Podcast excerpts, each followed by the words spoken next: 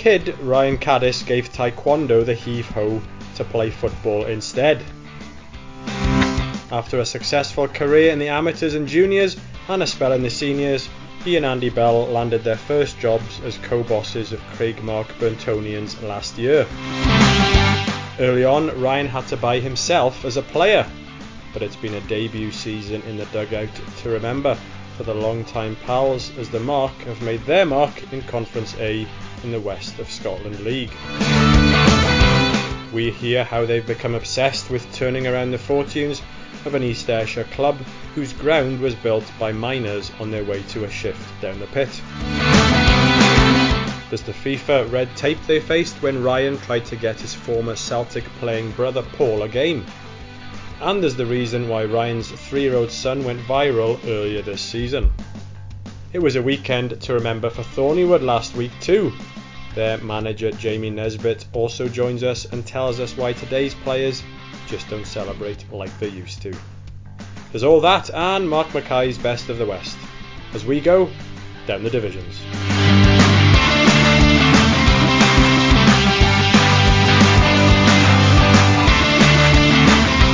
Good to have you along as we take a look at Scotland's lower leagues. Well, no game for you on the weekend, Paul. Uh, Coluke Rovers season's obviously finished. So the big question, I suppose, is: Were you at the shops with uh, with Mrs. Davis on Saturday afternoon, or were you able to get out to a match? No, I certainly was not at the shops. uh, I was at Forth Wanderers versus uh, Muirkirk.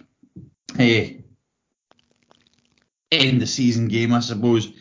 Uh, quite enjoyed it. Seen some quite a few managers up there, and yeah, it's just one of those games that I think the referee kind of spoiled it in the first half, blowing for every instance the game was stopped, and then there was an incident, I think, in the second half. He sent a player off, wasn't wasn't that that great. Uh, always good to go out and watch a game, always good to go and watch players, but the excitement, the excitement uh, was obviously uh, with friend of the show Adam Hope in uh, Drumchapel. Yeah, I, I, don't know if you know Gareth, but hmm. eh, Drum, you, you know the league situation. Drum Drumchapel was sitting at the top at one point. I think there were five goals behind in goal difference. Petershill two games to play. Wishaw play Petershill go one 0 up. Drum Drumchapel win six 0 90th minute in the in the Petershill game. Petershill get awarded a penalty. They miss a penalty, and then 90th 95th minute, they score. So where does it leave it now? It leaves it with Petershill now need to win this Saturday by two clear goals for Glasgow Perthshire to take to take the title. Honestly, and I was thinking about this, and as much as I, you know, always go on about the West of Scotland leagues, I love it. I think the product's fantastic six quid, five, six quid to get in and watch that. Do you know what I mean? Playing a Bovril, and you could probably buy a beer there as well. You're getting change out of a tenner. You're getting change out of a tenner. You've got a day out. Why would you not want to go and watch that on a Saturday? Absolutely superb. I, I guess I mean the yeah I mean we're, we're reaching the climax of the of the season now, and and everywhere you look, there's there's promotions. There's there's teams missing out on promotions. There's as you say, I mean the the end the end the the, the climax to uh, Conference C that you're just talking about there is going to be it's going to be on, on a knife edge up at the Peters Hill Stadium on Saturday, isn't it? It's going to be great, and we just need to look at Thorniewood as well, who we've got Nizzy on the show later on.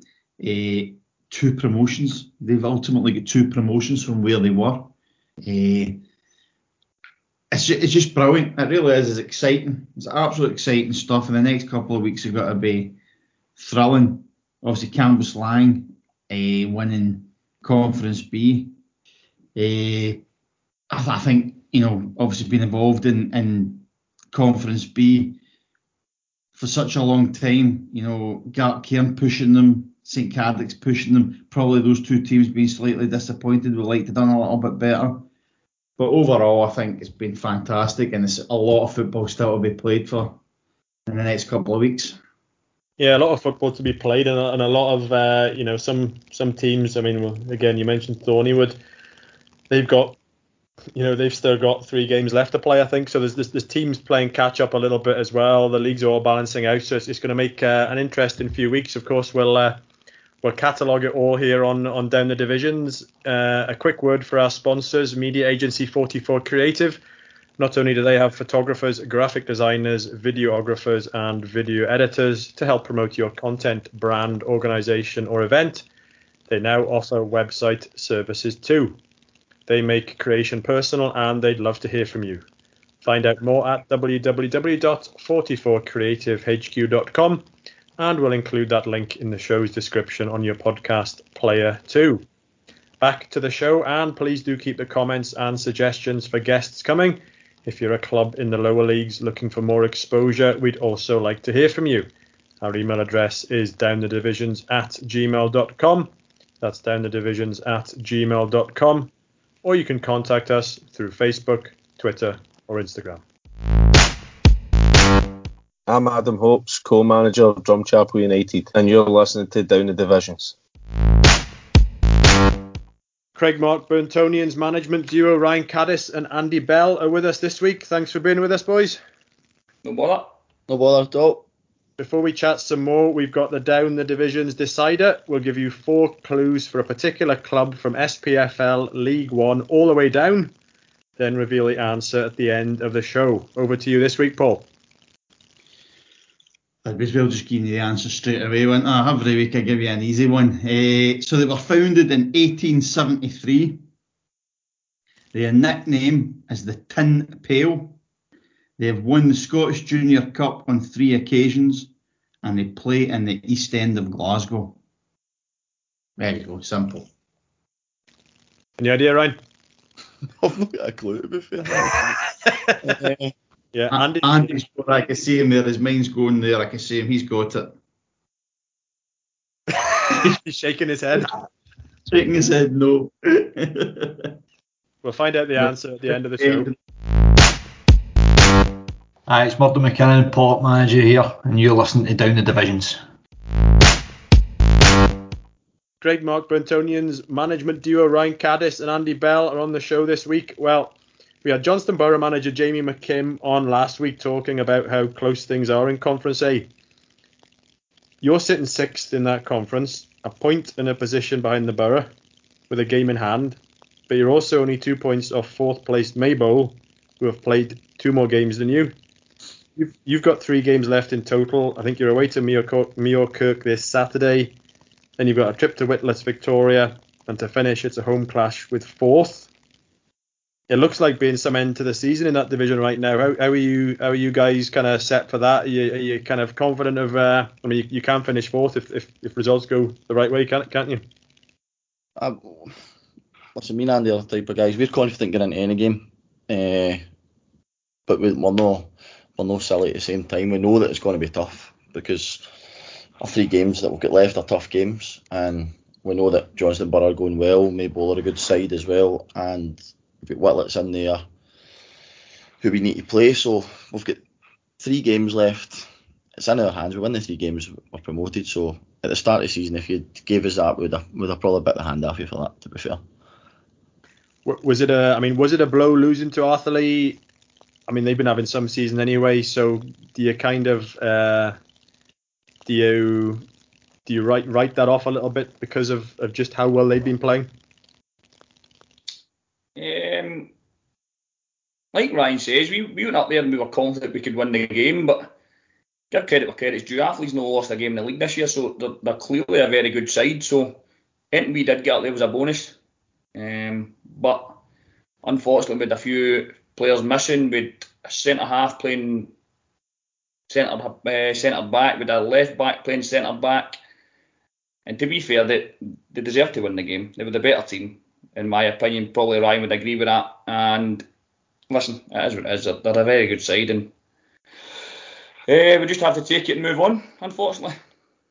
One of the things we always like to do for, for our listeners is uh, some people from maybe the east of Scotland who listen don't really know much about Craigmark. Can you tell us where it is and where you're situated and how you guys found yourself uh, in, in the management job there. Well, uh, it's in it's in Ayr. It's like Dome- a village called Dalmellington in Ayr. Uh, where I ended up at Craigmark when, when the whole kind of COVID kick, thing kicked in. I was playing with Cumnock at the time, and I went there on loan uh, because I was at the age that I, I had to keep playing. Uh, and as you'll see, even if you've ever watched any videos, if I if I stop playing, I, I tend to balloon, which, which has happened. So I had to keep playing at that point. I went there. I went there on loan, and uh, it just kind of materialised for there that the manager at the time, Noddy, initially thought me and asked me to in as his assistant manager at the end of the season, and I, I just thought to myself, if I'm going to do it, I would like to, to go in as a manager, and uh, and it just it went for there. Dougie Boyle phoned me and offered me the job. There was no kind of interview. There was no. It was just they offered me the job off the back of me being there on loan. I'd helped out a couple of things at training and stuff like that, and then I phoned Andy and asked if he was interested, and just kind of went for. The rest is Andy, To be fair, Andy was a. Uh, Andy's got a kind of what's it you do? You're a signaller. He's got an important job and it, he's shift work and stuff like that. But I knew I, I've known Andy for years. I knew when I phoned him if he'd Andy's a kind of he's all in or he's nothing. And I knew as soon as he says, "I'll come down," and I knew I knew at that point eh, he's going to come in because he doesn't go in and half-hearted. If he's coming in, he's coming in all the way. And I've been really lucky to be fair that he, that he accepted it. And uh, I'm delighted to have Andy with me. We've also got Scott Gilmer, who's the goalie coach, and one of my mates, David Waters, who's come in and helped out as well. So uh, we've, we're happy enough where we're at just now. I think I stopped playing about 27, so really early. Uh, and I'll be honest with you, I, I, never took much to do with football after that. Ryan phoned me, and I, to be fair, I've always had the opinion of I played junior, but I, I always thought I could teach the game better. I could play it, if that makes sense. I've always been into football. I've always uh, been a student of the game, and as, as soon as Ryan asked me if I wanted to present the coaching, it was that was me. I was back in, I was back involved, and I've just been don't want to say obsessed with it, but the two is are very very similar in that sense. We're just speak three and four times a day. Uh, we are we're obsessed with it. And in terms of, because you've obviously had quite a bit of success this year, in terms of recruitment, did you take a lot of guys that you played with over the over the last few years? Well, recruitment wise, we kept the majority of the boys that were there. We've only brought in maybe four. I'm trying to think. Brought in Kieran McCrum. We brought in. We had a young boy on loan for Kilmarnock, a goalkeeper who went back. Uh, Kevin Adam. Uh, we've got two on loan for Glenafton just now, Jordan Ryan and Scott Sherry. But the 10, 12 players that were already there we kept, and I felt that there was good players there that we could that we could improve, and I think we have. I think we've done that. But talking about success there, to be fair, I've had a good season so far, but it will not mean nothing unless we don't get into that top four. So unless that happens, then now at the start of the season, it might have been different, but as is now, it would be very disappointing if we don't finish in that top four now for me and Andy anyway, because as he says, we're kind of obsessed with it. We've put so much into it now that we, we're nearly there. So hopefully we can. Hopefully we can get what we need at these last three games. When when you took over after Graham Neal stood down, if I'd said to you then it would go the way it has over the, these last 12 months, would you have taken it? Are you are you are you, are you further ahead than you thought you'd be at this stage, being uh, so soon in the job? Well, when we went in, me and Andy both we both spoke about how we want to how we want to play to start with, uh, and it was literally you were breaking a mould. We went in there with a team that everybody's got their own style of play, and it, it was pretty much back to front. Uh, formations were changing, systems were changing.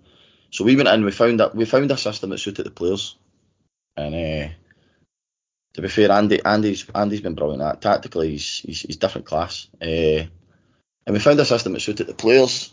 The players have enjoyed it, but it took time. We, we literally we try we try and be a, a possession based team. We try and dominate the ball and and I think the element of surprise at the start we caught a lot of teams out with that. Uh, but No, to, to start with, if you told me it would be where we are the now, then I would have, I would have took that no problems, I, because it was it was a total transition. Andy will tell you that himself. Same for you, Andy. Well, obviously, when you get into a new club, you need to assess the situation as you go in. You need to see what kind of players you've got, what kind of players do. And being honest, I, I, I like I say, I, I dropped out of the game nearly 10 years ago due to work. Um, and I didn't really, like I said, I didn't really pay much attention. So I didn't really know what kind of state Craig Craigmark were in. Because years ago when I played Craig Craigmark, well, I don't want to be disrespectful, but Craig Craigmark were the team that everybody knew when you played them, you were going to beat them. Um, but we went in there and we were pleasantly surprised, I would say, Ryan, when we know with the quality of player we had. Um, we found a system that suited us. We changed our system and our style in terms of back to front to be more possession based, like Ryan says. And then at first I thought, see if we stay in this division or stay in the League Two or whatever it's going to be called next year, then we'd be delighted. After probably what three or four games, me and Ryan said to each other, you know what, if we're not in the top six in this league, we'll be very disappointed. And then the more the season progressed in that, and I think we'd won five, lost one, and drawn one, and we're first seven. And we're, listen, we're, we're young, we're enthusiastic, and you start, you do, you start thinking, do you know what? Maybe we've got a wee. If we keep going the way we're going here, we could maybe win this. And then you, you maybe see, listen, shots and Arthur, they're, a, they're a, a step above here. And then our target's always since in top, and we've always not been too far away. We've always been maybe fifth or sixth. But like we say, we've got games in hand. We win more games in hand, and we're in the top four, and that's that's our aim now.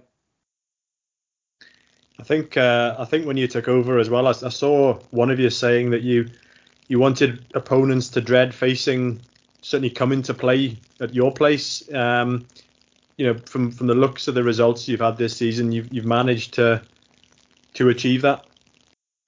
Well, is it as Andy touched on there, and it's it's not been disrespectful. It's it's it's been honest. Craigmark, it was it was literally when I played Liverpool, it was literally down there, get three points and let's get up the road because it it's literally the, the drive doing everything about it. It's no it's not an easy place to get to. It's so we, we did we went to we've not got the luxury of teams with big budgets and stuff like that. And I've I've never won for talking about budgets because you could have a big budget and struggle as well. It doesn't matter. Uh, but so we, we try and make it make it as difficult as we can for teams to come down there.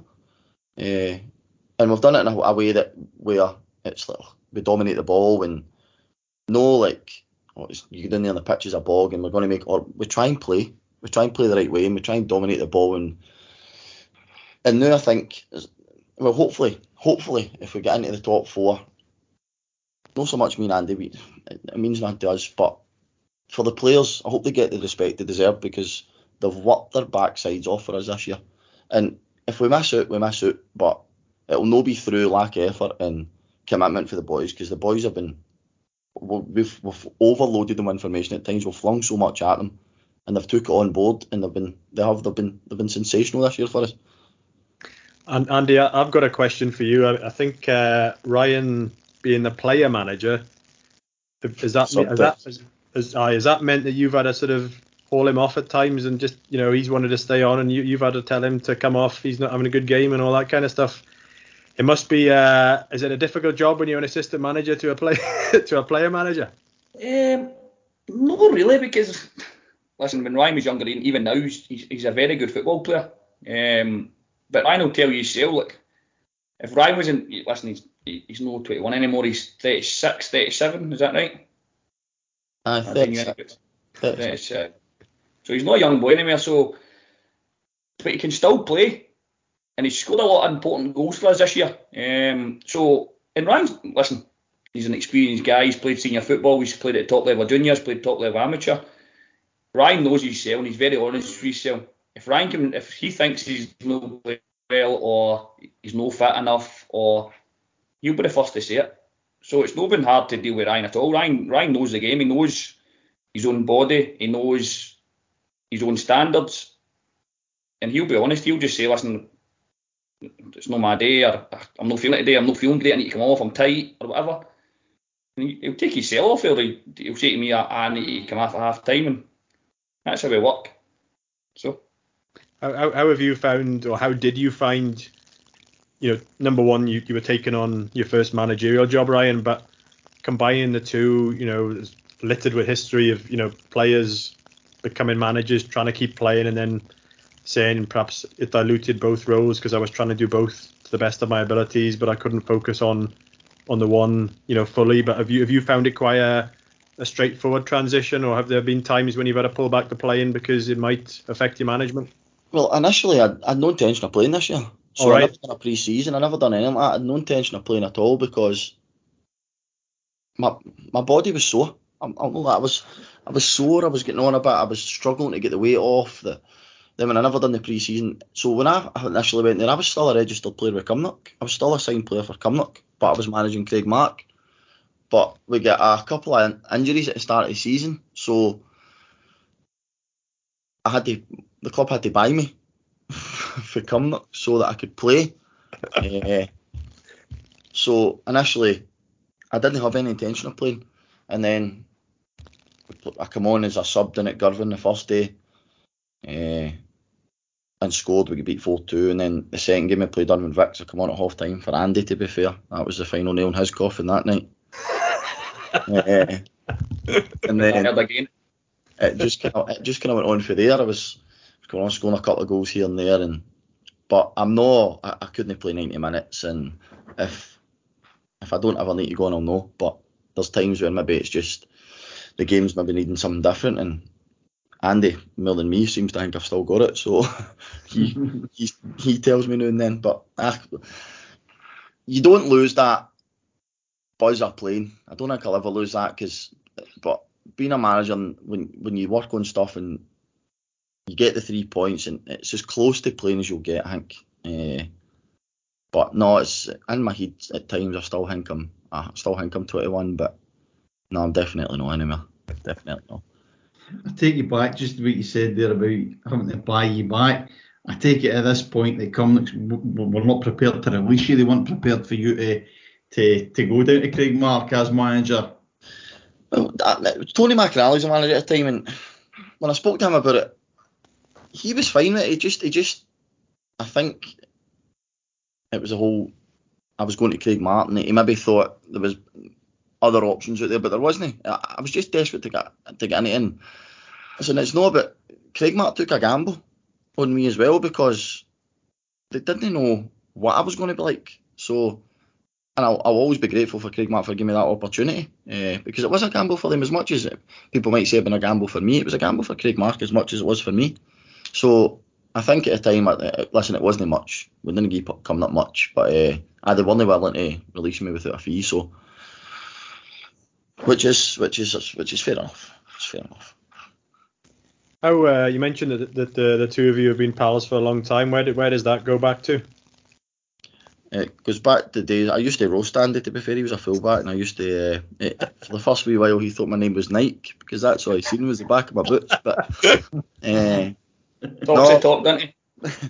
played against each other for a long time, and then he came to Hurlford Amateurs when I was there, and it just kind of kicked on for there. Uh, we've been we've been close mates since, and you could always tell An- Andy's he's, he's as deep as ocean. It's, he, he thinks so every scenario. He's brilliant. He's absolutely brilliant. But I've, I've been so lucky that he decided to come in and, and help me out because I don't know where we'd be without him. To be honest with you. You having that, Andy? Listen, he's just been nice, and it's nice to hear. It's it's nice to be appreciated, but he's not going to sell off credit. Together, I think we've done a great job. I really do. Um, long may it continue. Honestly, I mean, we're winners at the end of the day. We want to win games of football. We told the players when we went in at Craigmark, listen, we're here to win, but a close second is you need to enjoy it. And I think that's why we've been so successful there so far this season because every player seems to enjoy it. Even the boys that aren't playing every week or they're on the bench, they're still saying us, listen, I'm desperate to stay next year. So we can't ask for any more. The boys have been great, and we can only we can only do a job or as good a job as our players allow us to do, and the players have been fantastic. And you've you- you've also just touched on it. You've had some good feedback. I take it. You know, a lot of managers that we've spoke to. You know, I include myself in that. You know, you speak to players and they're still a little bit undecided. You know, we've only just went into the the, the Kaluk job a few weeks ago, so people are getting to know us as well. And obviously, players have still got a wee bit to go before next season. Have you found that you know re-signing players not to be a problem this year? Well, we've no. Sorry, Andy. We've No, no. you go on, go on, you go. We've actually. We've not even spoke to anybody yet, to be honest with you, because I, I see it as a wee bit of a distraction now. I'd rather just get. We've got three games left. Get get this. Hopefully, fingers crossed, get this promotion done and dusted with, and then it's it gives us a better bargaining chip when we go and talk to players, especially ones we want to keep. We've spoke to boys we want to keep, and a lot of them have agreed to stay. Uh, but to go and talk to other targets, it's hard when you can't tell them what division you're going to be in. So the, the the quicker we can get that top four cemented, players we're trying to bring in, we can go say, right, listen, we're going to be in the Championship or League One, whatever it's going to be called, and uh, we can take it for there. But right now, it's a lot of the players you speak to, it's like, oh, I, I want to play the highest division I can, and you, we can't tell them what division we're going to be in until we cement that place. So, uh, for that point of view, I will hopefully in the next three weeks we'll know where we're going to be, and it'll let us know what kind of what kind of market we're going to be shopping in. What about this uh, this other Caddis that you had playing for you earlier in the season? There, some some guy who played for Celtic, was it? Some guy uh, it sounded like he got some potential. Aye, he was uh, he was no bad in his day to be fair, aye. But no, Paul came in and helped us out we were working of we were kind of wrestling for numbers a wee bit at that point, and he came in and helped us out. Uh, my youngest brother Dylan, he's now he's played the last three or four games in goals for us, and my other brother Liam, he's come in and helped us out in the last two or three games as well. So at one point there could have been a chance for the four of us playing. Mind you, I don't know if if I would have got involved, but. Uh, I don't know. It's it's it, that was a what a nuisance that was trying to get Paul involved on it, and they were FIFA clear all this clearance stuff, and oh, it was mental. But uh, no, I came down and gave us a wee hand. To be fair to him, It's, it sounded like I think your secretary Dougie Boyle had some amount of stress trying to get through all that red tape. I mean, just just kind of yeah, expand on that a bit. Just kind of uh, elaborate a bit on what exactly happened. because Paul's last club was Swindon Town.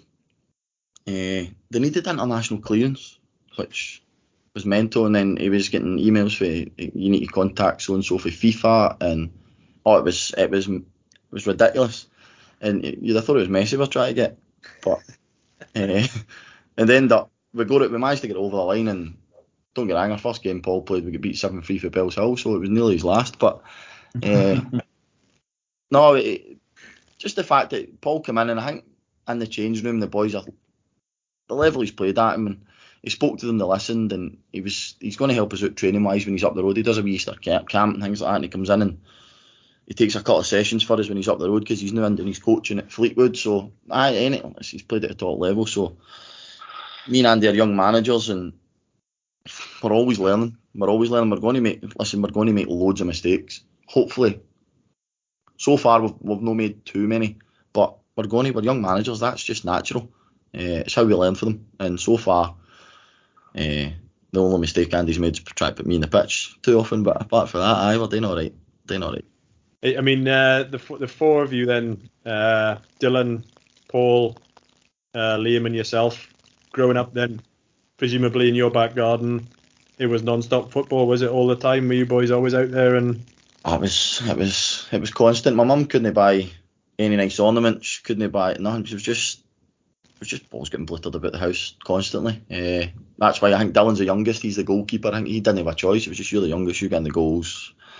that was just how it went. But uh, listen, we were brought. I still stay in. I stay in the scheme in Kilmarnock. Like where the program, the scheme was. We were brought up there, uh, and it was all football was working out. That was what every it was a scheme. You just uh, two jackets down and 500 guys. I bought it. You wouldn't use now for Kirby. Never mind a game of football but that was just how it was. And uh, I, I, I think now you don't see enough of that. To be fair, in the streets, you don't see it now. And that's why I think we're lacking in Scotland. To be fair, but that's another subject, isn't it?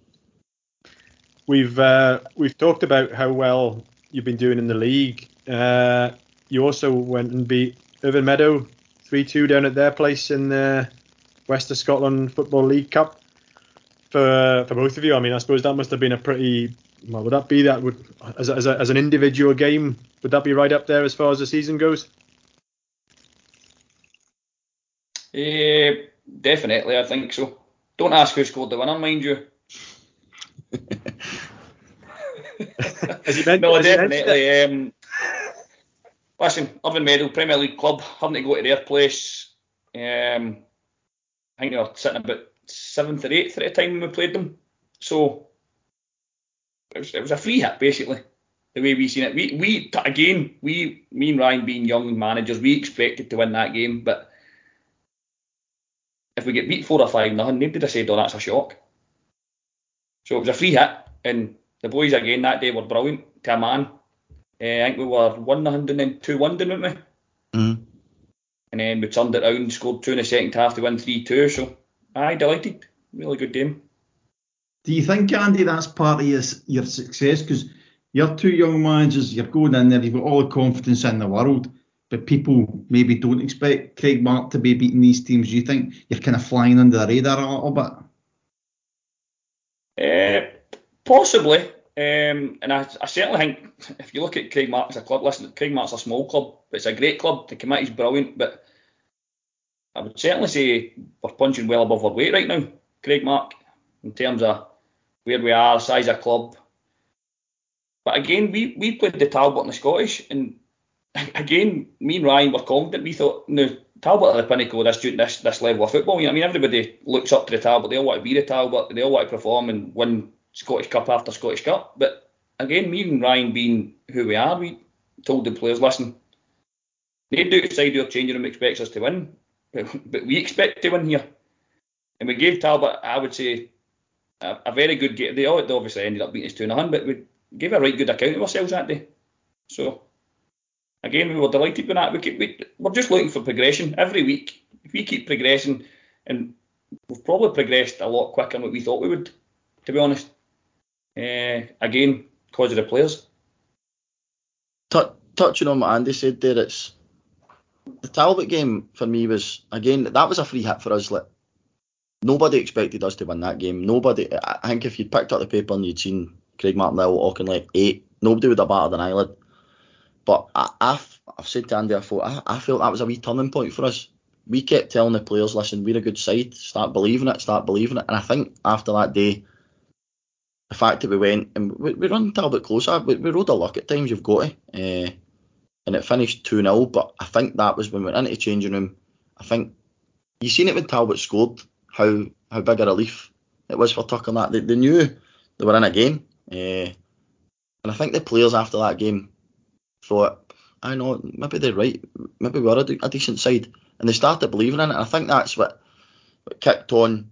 We went on a wee run and then we played Irvine Meadow. And I think the fact that we'd played Talbot before it, and as Andy says, they are the pinnacle of junior football. Uh, but we went to Meadow and there was, there was the players couldn't wait to go onto the pitch that day. They were, they were, they were literally not in the change room door to get out and desperate to get started. And we went there and we won 3 2. And you, you don't score three goals away from home at Irvine Meadow in a cup game and it's a fluke. Can you've no stole it. So uh, I thought to a man that day we were brilliant, we deserved it. And to be fair, the, the winner was a the winner was a cracker. uh, Andy, you mentioned the committee there. I mean, for, for listeners who don't realise, I know you said you play in Dalmellington in East Ayrshire, but the, the name of the club comes from the two villages, doesn't it? Uh, Craigmark and Burnton. And I think there's, there's, a lot of history down at the club, isn't there? You know, my, supposedly miners miners helped to build the park before they went uh, for a shift down the pits. Yeah. Um, I mean, you talked about the committee. I mean, Deborah Conway's the president. She prepares the pies and the bovrils, you know, and I, I think her late husband David pretty much saved the club ten years ago when it was yeah. when he was falling on hard times. Just give us a bit of bit more kind of detail, perhaps, about the backing you've received. I know you're obviously the guys who are, are putting a team out on a Saturday needing to get the results, but in terms of the backing you've got and the support behind you, you know, what what has that been like since you've gone in? Can't speak highly enough of it, honestly. Like I say, it's a small club with a small committee, maybe seven or eight people. But everything Ryan and myself asked for, or uh, we we've maybe suggested we might need next season. They've, they've tried to give us everything they can, honestly. Um, we've said to them next year, listen, if, if, it's a big if, but if we get in that top four and we're in that division, you're in against the likes of whoever comes down for the Premier League, and then you're in against likes of Shotts, Cairn, St Cadoc's, who are all right good teams and probably going to have a lot of money to spend. So we've said, listen, we're going to have to up our game next year. And to a man, they've tried everything they can, they're doing everything they can. And honestly, we can't do or can't speak highly enough of them. Dougie, Dougie, um, even Kenny. Kenny's doing it at the park every day. He's like a full time groundsman. Old Kenny. He does his strips, he cuts the grass, uh, he lines the park. It's just, it's really, it's really nice to, to be a part of, to be honest. Have you, have you found them helpful as well, Ryan, in terms of uh, just, you know, it's, it's, a big thing, I guess, when you have to pick your first club to go into. You need to make sure the you know the, the support system's right. Uh, otherwise, you sometimes you only get the one chance, don't you? Well, when when I went in there as an in loan, they were great. They were great to me as a player at the time. Uh, but we were playing out of Cumnock juniors at the time because I think the pitch was getting was getting redone. Uh, but as Andy touched on, they've been as I, and as I said earlier, it was a gamble for for them taking me in, and they've been absolutely brilliant. And as he says, and we felt we spoke to Dougie. I speak to Dougie near enough every day, uh, and I just kind of said to him, listen, we feel as if we're making strides on the pitch. We, we can't be standing still off it. And to be fair, they know not. They're, trying everything they can for us, everything they can, and it's it's no situated in the best place. So we managed to get training in Kilmarnock, which helps us massively uh, for trying to bring players in because if you're trying to get players down to Dalmellington twice a week, it, it, it just wouldn't happen. Uh, so uh, there's there's things in place for next year that hopefully we can get done. Uh, but as a club and a is, is see because we're, we're winning games as well, the, the village are getting the whole village is getting involved. So the whole the, the Talbot game was the weather was terrible and I think it was a whole COVID thing at the time, Andy, wasn't it? We only allowed so many fans in and Aye, 500. I think like if things go the way we can this year and we end up with that one massive game at home to go up for promotion and whatever, you'll end up with the full village because uh, they're buying into it. They really are, and it's it's been it's been brilliant. It's, listen, it's, it's what's it been seven, six, seven months? It's fluent. It's absolutely fluent. I'm sick listening to him, mind you, because I speak to him three times a day. But that's what we say. It's it's because just we love it. We absolutely love it. You mentioned uh, you mentioned Kenny does the strips uh, every week now. We've started asking about the, the kit man. Normally is the guy who perhaps is the unsung hero at, the, at, a, at a club. Tell us a bit more about about Kenny. If Kenny is the you know Kenny's a kit man by the sounds. Uh, t- tell us what what he does and what he you know how he's helped you as well. Okay, Kenny, he's from the village. He's from Dalmellington. So as Andy touched on, he's Kenny goes to. We went a five week period for January when we played Talbot and we gave the pitch a doing because we just we felt as if we had a bit of momentum at that point. We, we didn't want games off. Kenny was was working his backside off to get the pitch playable, and then we were giving it another doing, and then he was getting it on for us again, and, and it did. It took its toll on it, and then they, pardon me, they get they get a grant or something for I think it was like five grand. So me and Andy like brilliant. Here we go. Maybe get ourselves a striker. Maybe get ourselves, and they bought a tractor with it. So, uh, but uh, no, the, the Kenny's been Kenny's been different. I, I get down to Dalmellington now again if I've got days off and he's always there. He, he never go to the pitch and Kenny's no there. Uh, there's somebody and if the guy watches it, forget I can't remember the other guy's name. It helps him, but the two of them are there constantly. Uh, strips wise, Kenny does everything. Changing room again, everything's laid out for us. There's, aye, it's it's brilliant. It's really really good. Couldn't ask more of Kenny to be fair. And you've also talked about, I mean, you talked about your you and your three brothers, but your three-year-old son's became a bit of a star back, back in October, didn't he? Riley, uh, tell us, uh, tell us how he kind of, uh, well, he, I think he became famous around the world, didn't he? Ah, he's he's some boy, that uh, definitely. You his agent now? No, I'm not got a chance. My wife, she's she's all over that. Uh, no, that was just one of the games where I was suspended again. Uh, so I was in the stand up at Shotts. No, like nine, times, nine times out of ten, I'm at the side of the pitch. So I, when Riley comes and I'm that engrossed in the game that I don't really, I don't pay attention to him. I, I'm that 90 minutes is that's all that matters. But that day I was stood and I, I didn't I didn't have a clue he was he was copying me. Uh, I think I should carry the video in another couple of minutes. You might have heard some some not so nice words getting shouted, but no, right. Listen, Riley's three now, and he's he's my he's my he's my he's my world. He's brilliant, and he's he loves coming to football. He's but he's definitely his mum's boy. He's nuts, nuts. But I know, brilliant. He's he, he loves it. He absolutely loves it. And again, that's credit to Craigmark because they've made him feel very welcome. Uh, and I've got a stepson at 12. He's autistic, and the club have been absolutely superb anytime he's been doing as well. So his name's Dylan. So I know credit to Craigmark for that as well. Could, could, could you quite believe how viral that that video went there? I mean, it was it was tens and I, mean, did it reach hundred thousand in the end? Ah, it was yeah. I, over hundred. I, I, I, me and Angela at the time we were watching. I think it was that Squid squad game or something. So I think we get beat 4 1 for Shotts, and I was scunnered, usual, waste my weekend. She doesn't want, I don't speak to her. We come home, open a can of cider, and go to my bed after watching Squid Game, and I, I was just scunnered after getting beat. So I woke up in the morning, I've lifted my phone, and it was just message after message. I couldn't believe it. Uh, the son had phoned me for a. I'm like, what? I said, he's three years. He's, uh, he's been on the planet. He's made publicity in me, and I've been trying to get that for years but uh, no, it, it, did. It went. It went mental. To be fair, I couldn't believe it. And, and Andy, you, you, said earlier on about how you, have had your time out from the game and uh, you've now found that you're obsessed by it.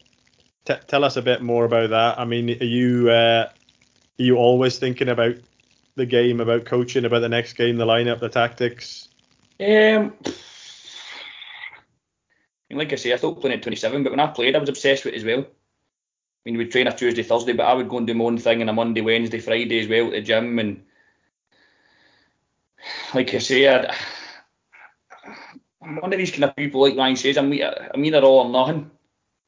So for maybe eight or nine years, I just probably only Rangers. I was the only team I watched really. I didn't watch the English Premiership or the match of the day or nothing like that. And then all of a sudden he phoned me. Hope he watched and he's like, "Do you want to come into Craigmark?" Honestly, and then uh, ever for the last seven months, I've just again just get the bug for it and just been obsessed with it. And I said to Ryan at the start of the season, you know, we've played football for since we were seven, eight year old playing football the way other people want to play football. Now we can teach your team and set your team up the way I would like to have played. And that's the way I wanted to. I always wanted to play football with the ball and the pass, move, keep the ball. The certain managers just want to go for A to B as quick as possible and that's that's fine. That's everybody's many ways to skin a cat, supposedly. But so I just think there's no better feeling on a Saturday when you set a team up and they, they perform and they play the way you want to play and it gets the result. It's, a, it's probably one of the best feelings in the world, personally, for me. Don't know how Ryan feels, but that's the way I feel about it. I know, I agree. It's as I say, this as close to playing as you'll get. I don't think you'll ever get you'll ever beat that buzz eh, when you train hard all week as a player and you go on the pitch on a Saturday and you win the game, and that feeling as a player is it's it's hard to beat. But um, definitely, as he says, if you set up a team and you try something and it comes off, something that you've worked on in the training pitch, it's uh, it's definitely a close second. Definitely a close second. Agree with that, Paul? Hundred percent. Just exactly what Ryan says there, especially if you maybe you, have identified, maybe you've had the luxury of maybe watching a team a week before, but we which you tend not to get in our league. And maybe you'll see a weakness and then you can work on that in the week and say, right, I think we should play that way or play on him or show him the ball or whatever. And then that comes off on a Saturday and, and it works. Then do you know it's that satisfaction that do you know what I've done my job. That's that that's why that's why you're here. Touched on what Andy said as well at the very beginning. Eh, when they were into there, you know, getting your identity, how you want to play, how you know. I'm a big believer. Sometimes managers try to have a system and, and they'll get a player and they'll squeeze him in there. Say, all right, you go and play right back. They, I don't want that way. I'd rather try and get a system where you've got players that are playing in the right position, even if you've got to change the way you play a little bit. So I, I totally, I totally agree with that. And that, the reason I touch on that is the satisfaction as well. Maybe you've changed something, you've had to change something, and it works. So I know it's a great feeling. Well, see what Paul's saying there. Obviously, we started the season and we started three five two, and we done well, didn't we? We did do well in pre-season. We won, I think, four out of five, maybe, and we drew one. But then we went into the league and we lost first game of the season. And lost, and then we're two nothing down or two one down at half time. I think eh, of Invictus the second game. Is that right, Ryan? Aye. And Ryan, Ryan straight away he's like, listen, we need to go to four three three. So within two games we changed because we realised, listen, that'll suit our system better. We've got the players to play. Maybe you know yourself. See, every player knows how to play four at the back in Scotland anyway. You're all brought, we're all brought up playing four four two. So it's very hard to switch to a three if you don't have two full backs or three centre halves or whatever. So the players don't really know how to play that system. And Ryan identified that in the second game and said, listen, we need to go 4 3. And ever since then, we've just took off. We've just yeah. realised that, listen, 4 3 3 is your system. We've got the players to play it. And we've played it religi- religiously for the last 20 odd games. And we've just took off. And Ryan identified that. So that's, like Paul says, it's, it's finding a system that suits your players. That's what you need. There's no point in putting uh, square pegs in round holes. You need to find a system that's going to suit your team. You can't be you can't be too stubborn either. As in, like, we worked to our full pre-season run about three five two, and it, it, we could have been stubborn and says no, that's the system we're worked on. We're not changing, blah blah blah. But we, did notice that it, it wasn't going to work. We and we did. We made the decision after a game and a half that right, listen, we need to change this, and we did, and it worked. And it, listen, there's not to say we went 4-3, 4-3-3 and it, it would have worked. We just felt at the time and the players we had available at the time that that was the best system to go to, and it's worked. It's paid off so far. Uh, but again, it'll, only be worth it if come the end of the season we're sitting in that top four. That's that's, that's the, the main target now. You talk about that system as well. If you're if you push your fullbacks on, your sitting midfielder drops back in, you're you're back three anyway again, aren't you? So it's just you know ten yards there, ten yard you know, 10 yards anywhere in the park, the formation changes anyway, isn't it? It's, but it's good coming back to the touching on the point, you know, it's wee things like that. And when you see, you know, drilling into drilling into teams, you know, I'm, I'm doing it now. My two full backs are bombing on. The two of our midfielders have got to come back in, and, and how are we going to shape in the middle of the park and stuff like that. It's just when that works and you see it in a game and you see boys are taking it on board you'll know yourself, Ryan Andy, that's satisfaction then you, you've done your job. My name's Jamie McKim, manager of Johnstone Burgh. You're listening to Down the Divisions. In Conference B, Cambuslang Rangers had already been crowned champions before last week's round of fixtures, but a 4 0 win over Glasgow United last Saturday saw Thorniewood United secure fourth spot and a guaranteed promotion into the second tier for next season. It's a remarkable achievement for the Wood, who had been in the Junior League's fourth tier before the move to the West of Scotland Leagues. Some say that should make Jamie Nisbet their boss manager of the year. Pleased to say Jamie joins us on the show now. Well, how did the weekend uh, feel, Jamie, after getting that win and securing the, the second promotion on the bounce, or two promotions in one, if you like? Ah, it was a, uh, a nice weekend. I think uh, the celebrations were a bit muted. I think I, I had the the lump in the throat and the big Oscar speech ready, and uh, the boys were just giving it a couple of high fives as if it was another three points, and, and and that was that was that was job done, you know. So it was a bit a bit surreal. Obviously, absolutely delighted, but the boys are firmly focused on on trying to get as high up that that table as as they can. To be honest with you. Nizzy, congratulations uh, on the weekend. Superb. Definitely, probably one of the best teams we've come up against this year. Uh, brilliant. You obviously got, you've done this before with Royal Albert. Obviously, now you're doing it. You've jumped up another two divisions. How does it compare to doing it with with Albert all those years ago, especially when Albert were probably historically always in the bottom two? Aye, it was definitely I think the Albert thing was a special achievement, and there was loads of emotion attached to the Albert with me you know, playing there and played the majority of my games in the juniors there, and you know, my family were always there. The kids were born into that. They still get Royal Albert strips. Fact, we played them. One turned up with a Thorniewood strip up, one turned up with the Royal Albert strip on. So that was a bit unique. But I think, you know, with regards to the achievement, um, you know, getting Thorniewood and building that team, we built that team to, you know, to be our own team. It, it took us a bit of time, but it, it, the whole goal for going there was to prove that that wasn't a one season wonder at Royal Albert. Even though we did, you know, we left Royal Albert and they were in a good position in that Division One, but it was to prove this is another stepping stone. We can prove that we we're good coaches and we can build football teams.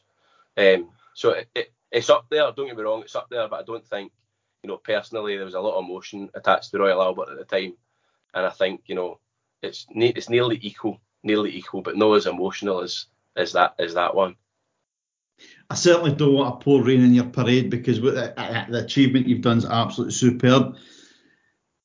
But for the story, for the people listening, when you actually went into Thorniewood, it, it wasn't plain sailing, and then it was, you know, a couple of tough results, and I think COVID come into it, and, and yeah, you, you were hampered a little bit. So, just for our listeners, can you explain just a little bit about what you kind of inherited at Thorniewood, the the culture that was there at the time to where you are now?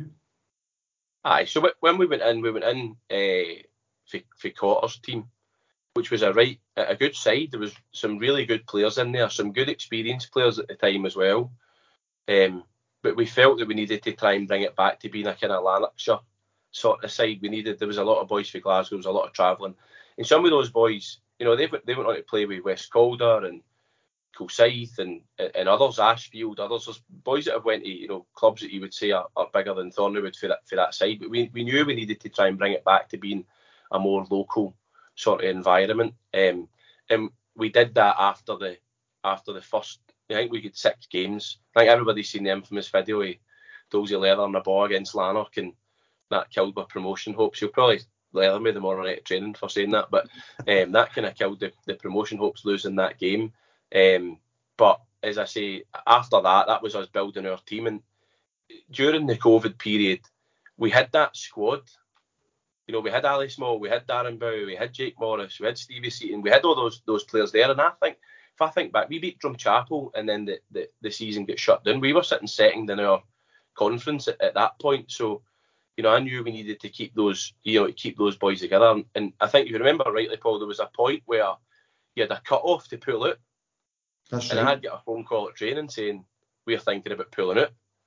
And I had to come away from training and have a big discussion about what happens if you pull out and the boys want to go and play football somewhere else. You'll use, lose that nucleus of squad that we worked hard to build, and you're actually taking away somebody's hobby for them. It might be something that they only do in this period, and we all had the grace to play football in a period when everybody else was sat in the house. So I had to speak them around and continue playing until then the decision was made to just call, you know, call it a day. So um, I'm really glad that they came out to listen to me at that point because God knows where we would have been or what we would what we would have done at that point.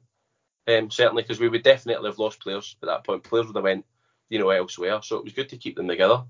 And then that takes you obviously into this this season, pre you know pre-season, and then and then into into the league run, I suppose.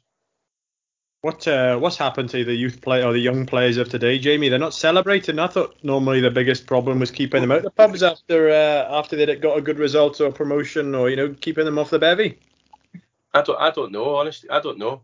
They're in the shower quicker in a way these days than than uh, than the old days. Even my, my wife was there on Saturday and she had the phone out for videos and stuff, and she's like, I've not I've not got any videos. I've got a couple of photos of you and Dolzy, but I've got I've got no videos of, of celebrations or, or anything for you. And I was like, well, we're, we're no, you know, we're not finished. There's, there's three there's three games to go, so it's no. And I think also we, we were unsure. We were unsure with the scenarios whether we're in Division One or we're no. It's, it's it doesn't feel clear to me to be honest with you. Um, and I've stopped reading it because every time I read it, I just I just confuse myself. With So there was the results round about you that determined that you got the two promotions. Was there somebody that could beat, or again for the listeners, just to what was the scenario there on Saturday? I know. So that Shettleston season's finished, so th- there's no way they can catch us. Renfrew have played all their games, and we're a couple of points ahead of Renfrew now. and I think below Renfrew's Greenock, and I think Greenock lost at, at Cambuslang at the weekend as well. So mathematically, we can't finish any less than fourth place after what's what's gone and the games gone by because Ren, Renfrew are finished. There's no more games for them to play. So you know we, we can't be caught in fourth in fourth spot now. But in theory, but in theory, making third spot is in your own hands, and if results go your own go go your way, you could you could still sneak second if Gartcairn. I think if Gartcairn don't get a result this weekend, that opens the door. Eh, I I've been told that I've been told that mathematically we can be second. Um, whether or no we'll, we'll get that far, I don't see I don't see Gartcairn losing, and we've got a massive hurdle against Cambuslang, who haven't lost a game for as long as I can remember.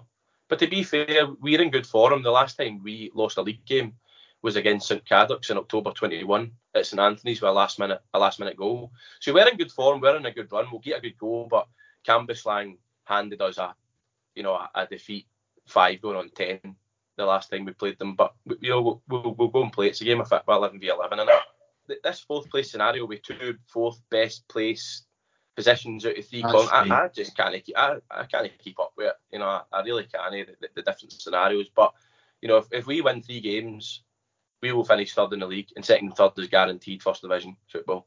So super. In, in, in, your, in your heart of hearts, Jamie, did, did you did you believe genuinely that that you know you'd be sitting here? We're recording the show tonight.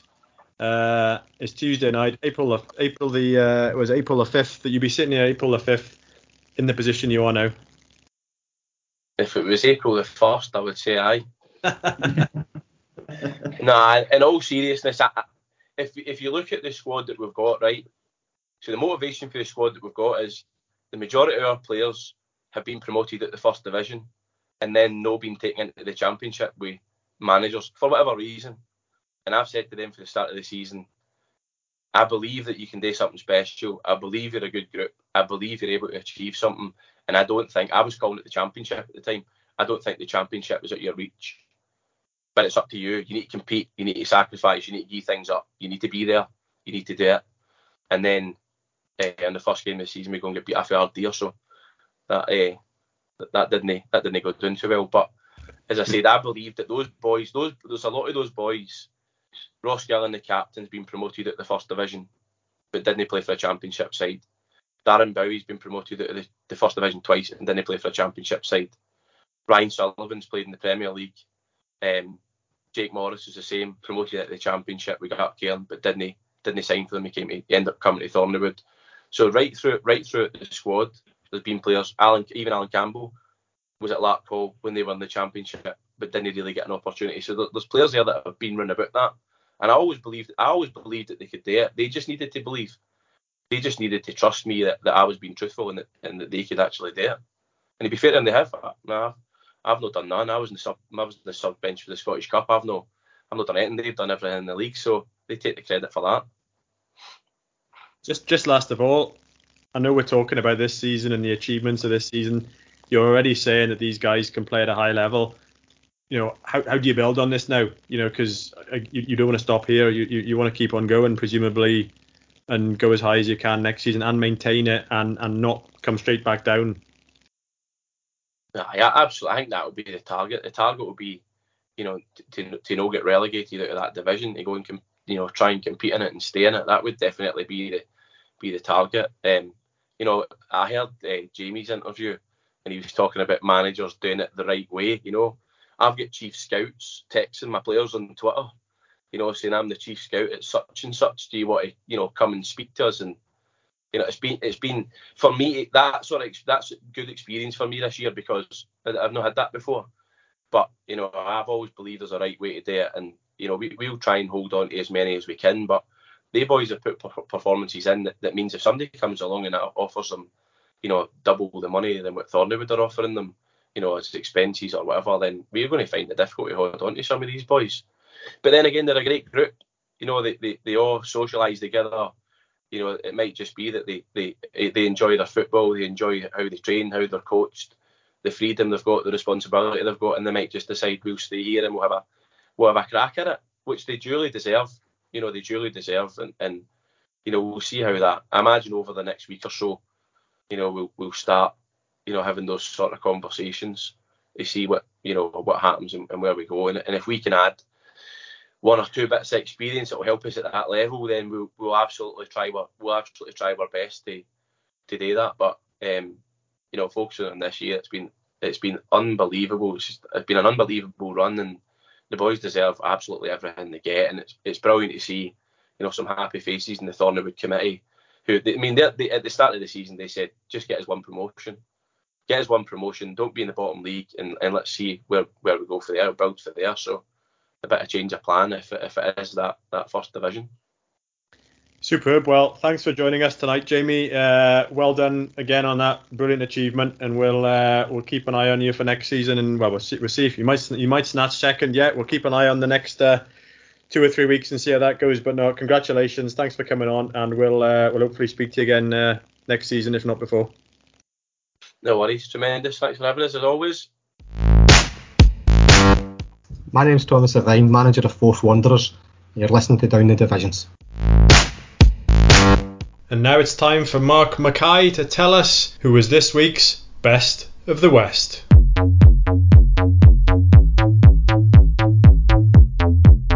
Last week's Best of the West saw Premier side Rutherglen Glencairn go head to head with Conference A side Arthurlie at the Hamish B. Allen Stadium in the Kelly Pie Cup. It was a Callum Nolan strike that gave the Conference A side a 1 0 half time lead, with both sides having some chances. Second half saw four more goals from the Conference A side Michael McNeil with two, Nad Zeb with one, and his first for the club, under 20s player Aaron Healy, also on the score sheet. Both teams now turn to league business. Overall, it was a great night for the Conference A side Arthurlie, who looked strong favourites to go on and win their league, with Glen still having a lot to do to remain a Premiership side.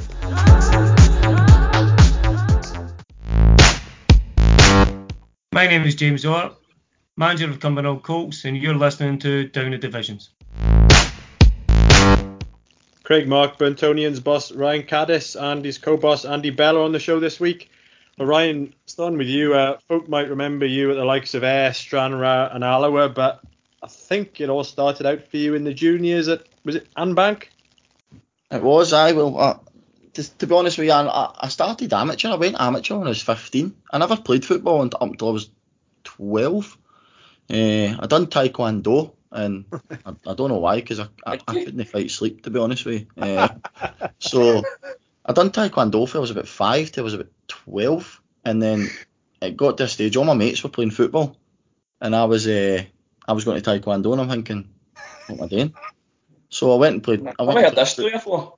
Aye, I went and I went and played football. Uh, for I was 12, and then I went to Fenwick Amateurs when I was 15, and I was 15 year old. I looked about 12, and I was about eight stone, and and just get bluttered all about amateur pitches. Uh, and then I went to Craig Amateurs, and the same thing happened. I just get kicked all over the place. But my dad was working with a company at the time, uh, Limburn, and Jake Limburn was in at Annbank Juniors in Doon and played in a fives game with my dad.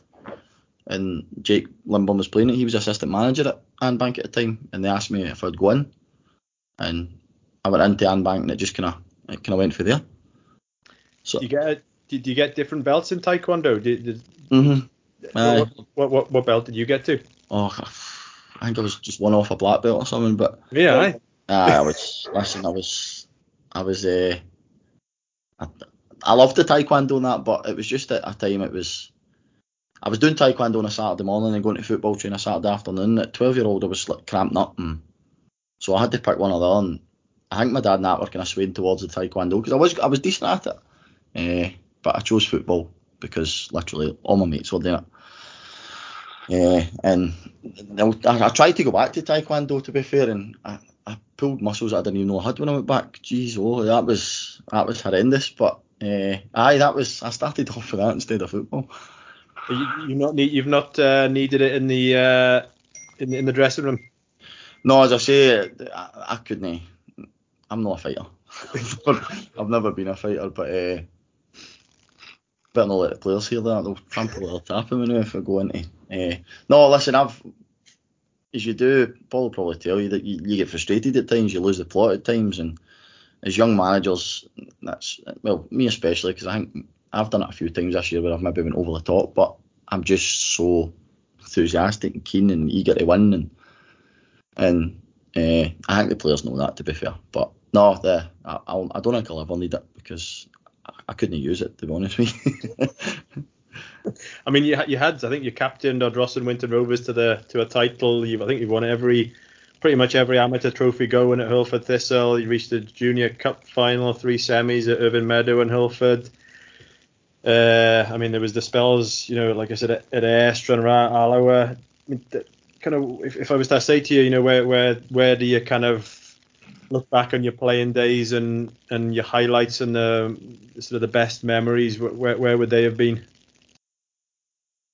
I just I just loved playing. I, listen, and I've been lucky the fact that I have won a few things here and there, but uh, there's there's far better players with me that have won far better things. So to be honest with you, I just loved going out on a Saturday and playing football. Uh, obviously enjoyed my time at Ayr uh, under Robert Connor. He, I went in there as a 21 year old raw, didn't know the game, thought I knew everything, but uh, Robert Connor developed my game uh, brilliantly. To be fair, he spent a lot of time on me. Then I went to Allen. It never really worked out uh, at the clubs, to be fair. Uh, and I was going to chuck it. I was just gonna, I was just gonna chuck it after Stranraer. I was gonna, at that point, I think I was 23, 24, and I just kind of fell out of love with it. I just thought I wanted to be a football player and it hadn't happened. And I ended up going to Hurlford Amateurs for them and enjoyed a wee bit of success there and kind of jumped about a couple of junior teams for there. And listen, played under some good managers, and you tend to pick up stuff off managers, and especially the older you get, you don't realise as much when you're younger. It's more the older you get, you start picking up things. But the main thing is you try and be your own manager, uh, and that's what me and Andy are trying to do. But no, for my playing days, I enjoyed I enjoyed it at every club I was at. Uh, so every club's different, so you pick up different experiences, and uh, hopefully, just listen. I never played a lot of games senior, but just that experience. That if there's anything I can pass on to the boys at our level that helps, then that's a bonus. Did you do you think looking back now? I mean, you, obviously you see the level Paul played at. Do you look at do you look at your game? You know, did you reach your potential with the ability you had, or or particularly now you're a manager as well, and you're looking at guys who maybe have got ability that they're maybe not, you know, they're really not fulfilling their potential. Could you have gone? Could you have played higher? Do you think, looking back? So, so ifs and buts, I suppose, in it. Uh, back then, probably attitude wasn't right. I didn't, I didn't have MD really telling me, no, you need to do this, you need to do that. And if and if MD did, it was I knew better. So could I played at high level? I don't know. I don't know. Some people out there have seen me play will say, he could have. Still, others will say, he was lucky to play at level he was at. So, uh, no, I, what's for you'll no go by, as I say. Uh, Paul played at level because Paul was an unbelievable professional. He was like a machine, so driven to. Paul wanted to be a professional football player. There was nothing in this planet going to stop him doing that. Uh, he's got the biggest heart I've ever seen. Paul got there through hard work, dedication. Obviously, he was a good football player but he had everything that I never had. Uh, so ah, it was what it was. What about you, Andy? I mean, you, you mentioned uh, earlier that you had time out of uh, out of the game. Tell us tell us about uh, about your playing days and, and just why you ha- you know a bit more on why you had had that spell out of the game later later on in your career. Yeah, Um, just played pro youth till I was 17 with Kilmarnock, and then went to Stirling Albion for uh, 18 months. I think it was there. Uh, basically, just played kind of under 19 reserves, handful of first team games, and then my deal expired, and I ended up dropping down and finding my level at junior. Uh, played with Troon, Buffs, Glenafton, Dalry. I think I played about five years, six years at junior, and then, then probably just fell out of love with it, like Ryan says as well. I just, I was kind of, wasn't in a good job at the time. I was just kind of doing jobs that allowed me to play football and seen all my pals who's starting to have good careers and nice houses and nice cars and all that. And I just thought, I'm in a job that I don't really enjoy just so I can go and play football on a Saturday, which is junior fitbits. No, I'm not going to get anywhere at this age. You know, I'm, I think I was 26 or 27. I just thought, listen, my time's passed. Like Ryan says, you, you, you there comes a point you realise, listen, it's never going to happen for me. So ended up falling into a job that I'm in just now, and I was very fortunate to fall in that job. But then I just realised, listen, football's got to take a back seat here, and that's that's just what happened. At 27, I just gave up that one, uh, concentrated in the new job, and that was it. It's something you don't hear very often, isn't it, Paul? Of, of like uh, of, of guys just guys who, I mean, Andy says himself he was conf- he was uh, he was obsessed by it as a player and then just chucking it overnight almost. I think it's one of those you probably find as a, as a career thing as well. I certainly know a lot of guys that maybe give it up at that age because of they've, they've chose a career over over playing football, and it's something that I've always said as well to say to my own son. My own son's he's, he's 15 years old, but I've always said to him as well, you know, you, you get to a stage, son, where you need to pick w- what you want to do, and you know, there's a lot to be said if you can go and get yourself a good job and play part-time football and, and it makes your money up, and maybe you're lucky enough that you can get paid for doing what you're doing, and maybe pays for your car or it maybe pays for something, then then all the best. But you know, I, I know boys that kind of play the top end of junior football that maybe went to university and have now got careers and, and done exactly what Andy's done, you know, and had to stop playing football because they've had to move away with their job or something like that. But did you not miss it, Andy? Like, I mean, just having it been such a big part of your life, and then and then suddenly it's gone. See what you're saying? It was it was literally overnight. Um, I went to Glenafton. Uh, started really well at Glenafton, and I kind of fell out the team with Hendo, and I ended up getting sold to Ardrossan when John Garrick was there. And John Garrick got the sack at the end of the season, went back to Glenafton, and I went back to Glenafton with him. And again, it never really, I don't really know what happened, but I just, I just wasn't fancied, and I just, it, it was literally just one day. I just thought, do you know what, I've had enough of this. And I went into, I went into Hendo, and I just said, listen, Hendo, I'm done. And he's like, oh, don't be, so, don't be so rash. And I was like, no, seriously, I said, it's no as if nothing personal, nothing against Andy. I just I just don't love it anymore. And like Ryan said, that's just my nature. It's either all or nothing. And I got to a point in my life I just thought, you know what, I, this just isn't for me anymore. And uh, I don't miss the playing side. To be honest with you, I don't. I mean, I started trying to play again the start of the season to help us out because we were short in numbers. And after two games, I said to Ryan, listen, my, my heart's just not in this playing side of this. It's just no for me now. And he tried to talk me out it, but it just it, my heart just wasn't in the playing side. It was more in the, the coaching and the management side. It, so. I mean, I was going to say to you, having come back into the game now, is there any part of you that regrets having that spell out of it and wishing you'd stayed in? But obviously not. Nah, nah like Ryan says, with fly no goodbye. You know, just listen. I played junior football. I was the was never going to make a living out the game. I was I played it since I was seven year old, and I just thought, do you know what, I've played it long enough now. I'm just, it's, I don't love it anymore. I don't love the playing anymore. I love the teaching now. Uh, I've always, like I said, I've always thought I could teach the game better and I could play it because, like I say, some some of the coaches I played under their style didn't really suit the way I wanted to play, but now I can teach, or me and Ryan can teach your teams to play. Because me and Ryan, honestly, it's frightening how in sync we are. I don't think we've ever looked at something and thought, nah, that's the way we are, and that's the way I want to do it, and that's the way I want. And it's always been the same. See, see the side as well on a Saturday, we're always shouting the same things like straight away. It's like we're just singing after him, same hymn sheet, as they say. A bit like uh, a bit like Riley. oh, Riley, Jesus. see, just see, just touching on what Paul and Andy have spoke about there about players coming out the game and I don't know about yourself. Even at all, I don't think there's enough out there for players that are new. See boys that maybe want to. You look at players now, they're getting took in it. They're going to come to scan pictures soon. Scouts to look at you. They're they're taking boys in that young early, that early, and then like football must be the only career in the world that you can turn 30 and you're done.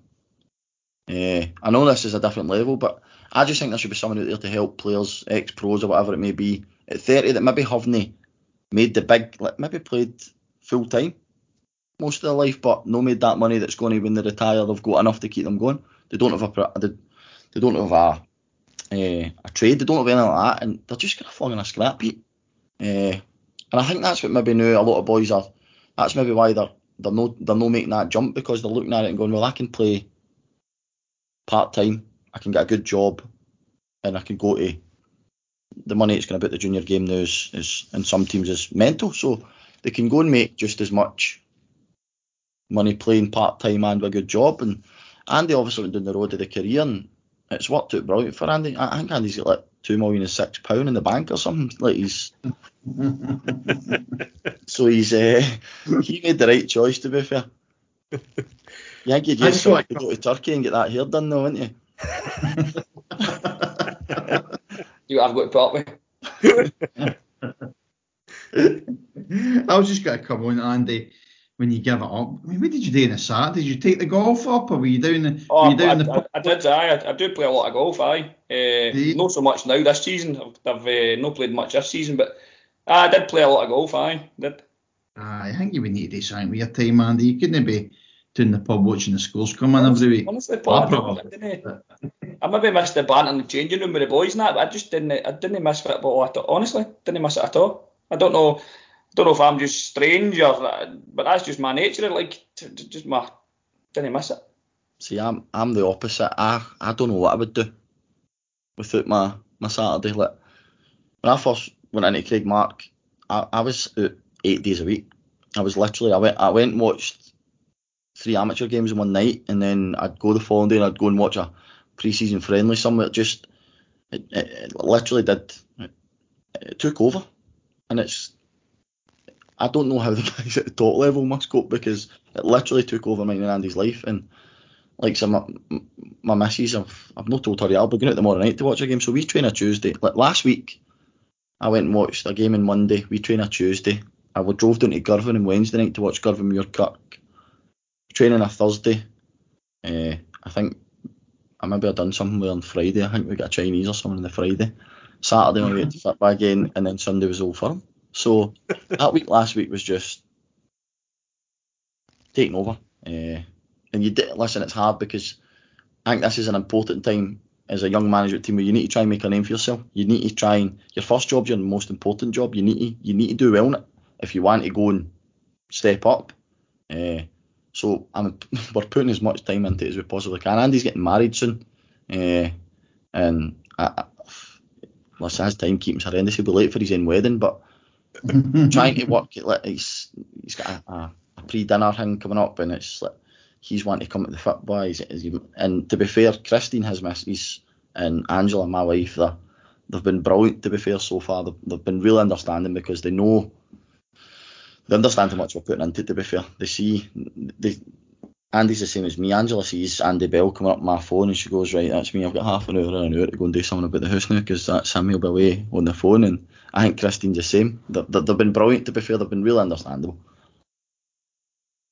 I've got the opposite problem for Andy now. I've, I've, I've got this window now with the football season finishing at the end of it. I've got to get my golf season into a month, cram it in, because then we'll be back at pre-season. Just play every day.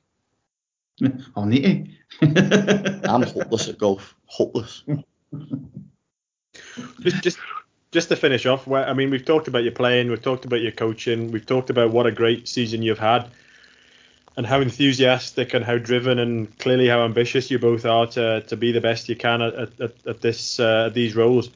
I mean, is this something now that you're you're pursuing? You want to go as, as far as you can in this in, in, in, in the management game, if you like.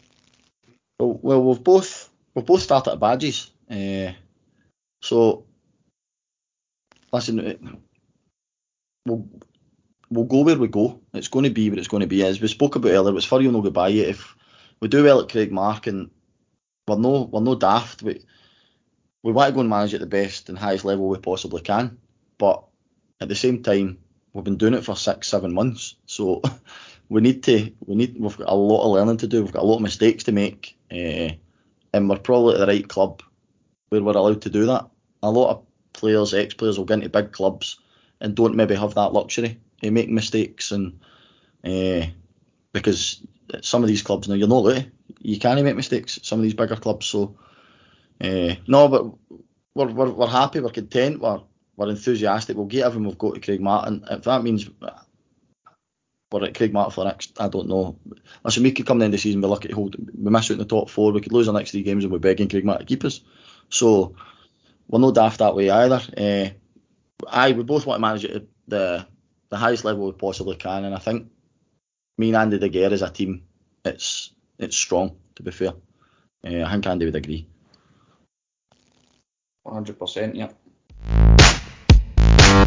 My name is John McEwen, the manager of Shotts Bon Accord, and you're listening to Down the Division.